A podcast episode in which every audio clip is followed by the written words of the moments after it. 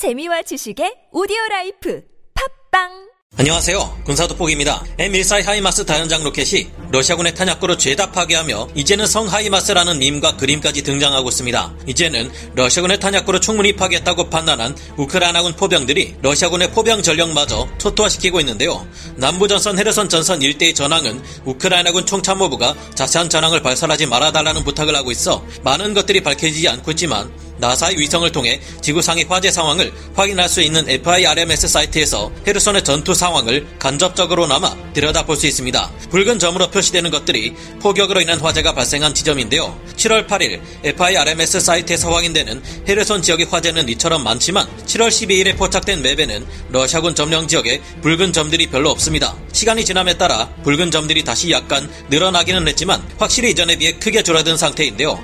이를 보아 사실상 헤르손 일대 러시아군 포병 전력이 거의 괴멸되다시피 한 것으로 파악되며 곧 헤르손 시가지로 우크라이나군 공세부대가 들이닥칠 것이 예상됩니다. 여기에는 점점 더 많은 양이 지원되어 이제는 총 13문이 지원될 것으로 알려진 하이마스가 지대한 역할을 한 것으로 알려졌는데요. 그런데 해상에서도 하이마스나 다름없는 존재가 있는데 바로 흑해함대 전체를 가로로 만들고도 남을 만큼 지원되었다는 하픈 블록2 대함 미사일입니다. 그런데 지난번 하이마스가 파괴되었다며 관련 영상을 공개했던 러시아 측이 이번에는 하푼 지대한 미사일 발사대를 파괴했다며 관련 영상을 증거로 들이밀었습니다. 과연 사실일까요? 전문가는 아니지만 해당 분야의 정보를 조사 정리했습니다. 본의 아니게 틀린 부분이 있을 수 있다는 점 양해해 주시면 감사하겠습니다. 러시아 국방부 대변인 이고르 코다셴코프 소장 은 현지 시각 7월 8일 러시아가 해상 기반 스마트 정밀 유도 무기를 사용해 흑해 함대의 항행을 위협하는 우크라이나군의 지대한 미사일 발사대 두 대를 박살냈다고 주장했습니다. 그는 이에 대한 근거로 한 가지 영상을 공개했는데요. 러시아 국방부가 발표한 영상 속에는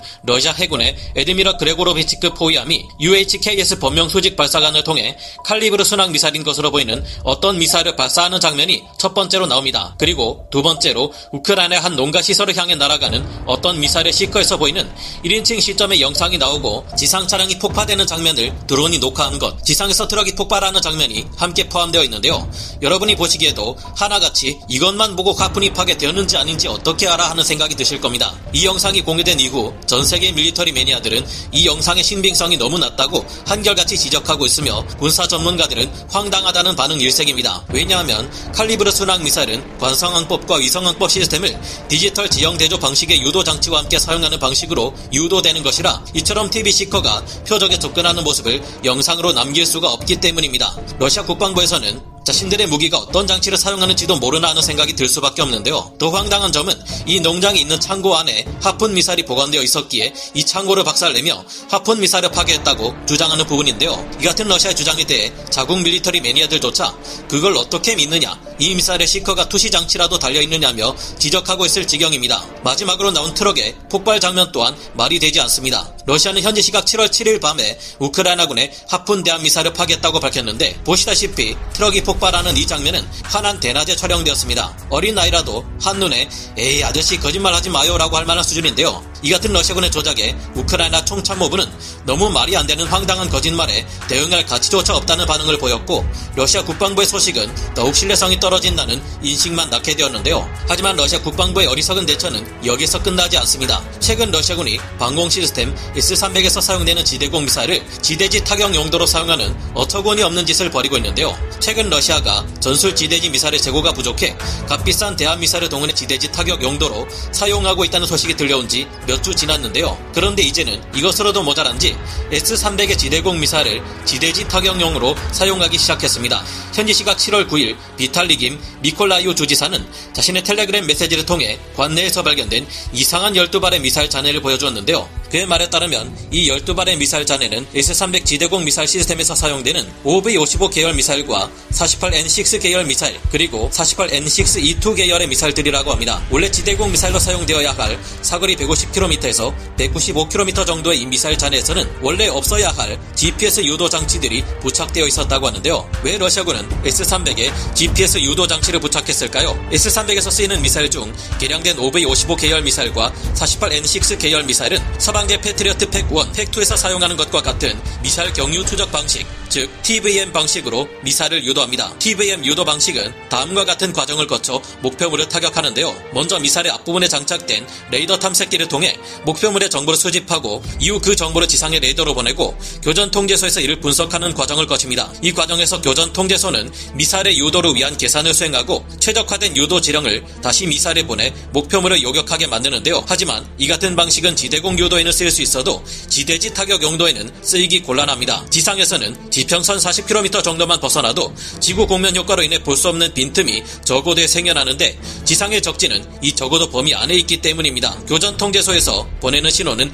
일직선으로 날아오는데 이를 휘게 만들지 않는 이상 TVM 유도 방식의 미사를 유도할 수 없게 되는 것이죠. 하지만 러시아 글로나스 위성을 통해 GPS 유도가 가능한 장치를 S-300의 미사일에 부착할 경우 이론상으로는 이 지대공 미사일을 지대지 타격 용도로 사용하는 것이 가능합니다. 다만 어디까지나 이론상 가능한 것이지 실제 결과는 달랐는데요. 야전에서 급히 개조되어 어설프게 GPS 유도 장치를 장착하고 날아간 S-300의 미사일들은 각자 원래의 목표를 타격하지 못하고 민가, 공터, 야지 등에 떨어지기만 할 뿐이었다고 합니다. 보통 지대공 미사일은 재빠른 전투기나 미사일을 요격해야 하는 만큼 위력보다는 기동성과 항속거리 등을 더 중요시하기에 위력이 약한 경향이 있지만 S-300에서 쓰이는 미사일들은 133kg, 150kg의 탄두 중량을 가지고 있어 위력은 충분한 편입니다. 하지만 재래식 무기로 지상의 목표물을 타격할 때는 높은 수준의 정밀 타격이 필요한데 말씀드린 것처럼 이렇게 정확도가 떨어져서야 지대지 타격용으로는 도저히 쓸 수 없는 실정입니다. 그런데도 이처럼 S-300 지대공 미사일을 지대지 용도로 사용 하는 이유는 여러 발 쏟아보면 그 중에 몇 발은 맞겠지 하는 판단하에 이뤄지는 것으로 추정되는데요. 그러나 이 같은 방식의 공격은 무고한 희생자를 늘릴 뿐 아니라 안 그래도 부족한 화력을 낭비하는 결과만을 불러올 뿐이라는 것을 왜 모르는지 의문입니다. 이제 곧 우크라이나의 뛰어난 능력을 가진 서방제 다목적 전투기 자스 39 그리펜까지 지원될 전망인데 이처럼 S-300을 낭비할 여유가 있는지 의문이네요. 러시아는 강력한 공군을 보유하고 있지만 이들 역시 정밀 유도무기 재고가 떨어져가는 판국인데 그리펜 전투기까지 들어오면 어떤 일이 벌어질 지 궁금해지네요. 이에 대한 좀 더 자세한 이야기는 다음 기회에 말씀드리겠습니다. 하지만 미사를 관리하는 데 있어서 러시아 이해할 수 없는 면모는 이것이 다가 아닙니다. 러시아군의 어이없는 지시 아래 우크라이나군에게서 노획한 S-300을 처리하던 러시아 병사 둘이 목숨을 잃었는데요. 지난 7월 6일 인터넷에서는 4월 6일 러시아군이 우크라이나군에게서 노획한 S-300 지대공 미사일 발사 차량에 한 러시아 병사가 PKM 기관총 사격을 가하는 영상이 올라왔습니다. 이 S-300 PT는 러시아군의 체계와 호환이 되지 않아 결국 폭파시켜버리라는 지시가 내려왔다 고 하는데요. 문제는 이 S-300 PT의 OV-55 계열 장거리 지대공 미사일은 살상 범위가 무려 300m에 달한다는 것인데 이런 무기가 4발이나 몰려있다는 것입니다. 하지만 영상 속의 러시아군 병사 2명은 불과 10m 이상 거리에서 7.62mm PKM 기관총 사격을 가했다가 엄청난 유폭이 일어나 혼비백산 난리가 나는 것을 볼 수 있습니다. 미국조차 능가한다던 미사일 강국 러시아 위상이 정말 이것밖에 안 되는 것인지 여러모로 충격적입니다. 여러분은 어떻게 생각하시나요? 오늘 군사 돋보기 여기서 마치고요. 다음 시간에 다시 돌아오겠습니다. 감사합니다. 영상을 재밌게 보셨다면 구독, 좋아요, 알림 설정 부탁드리겠습니다.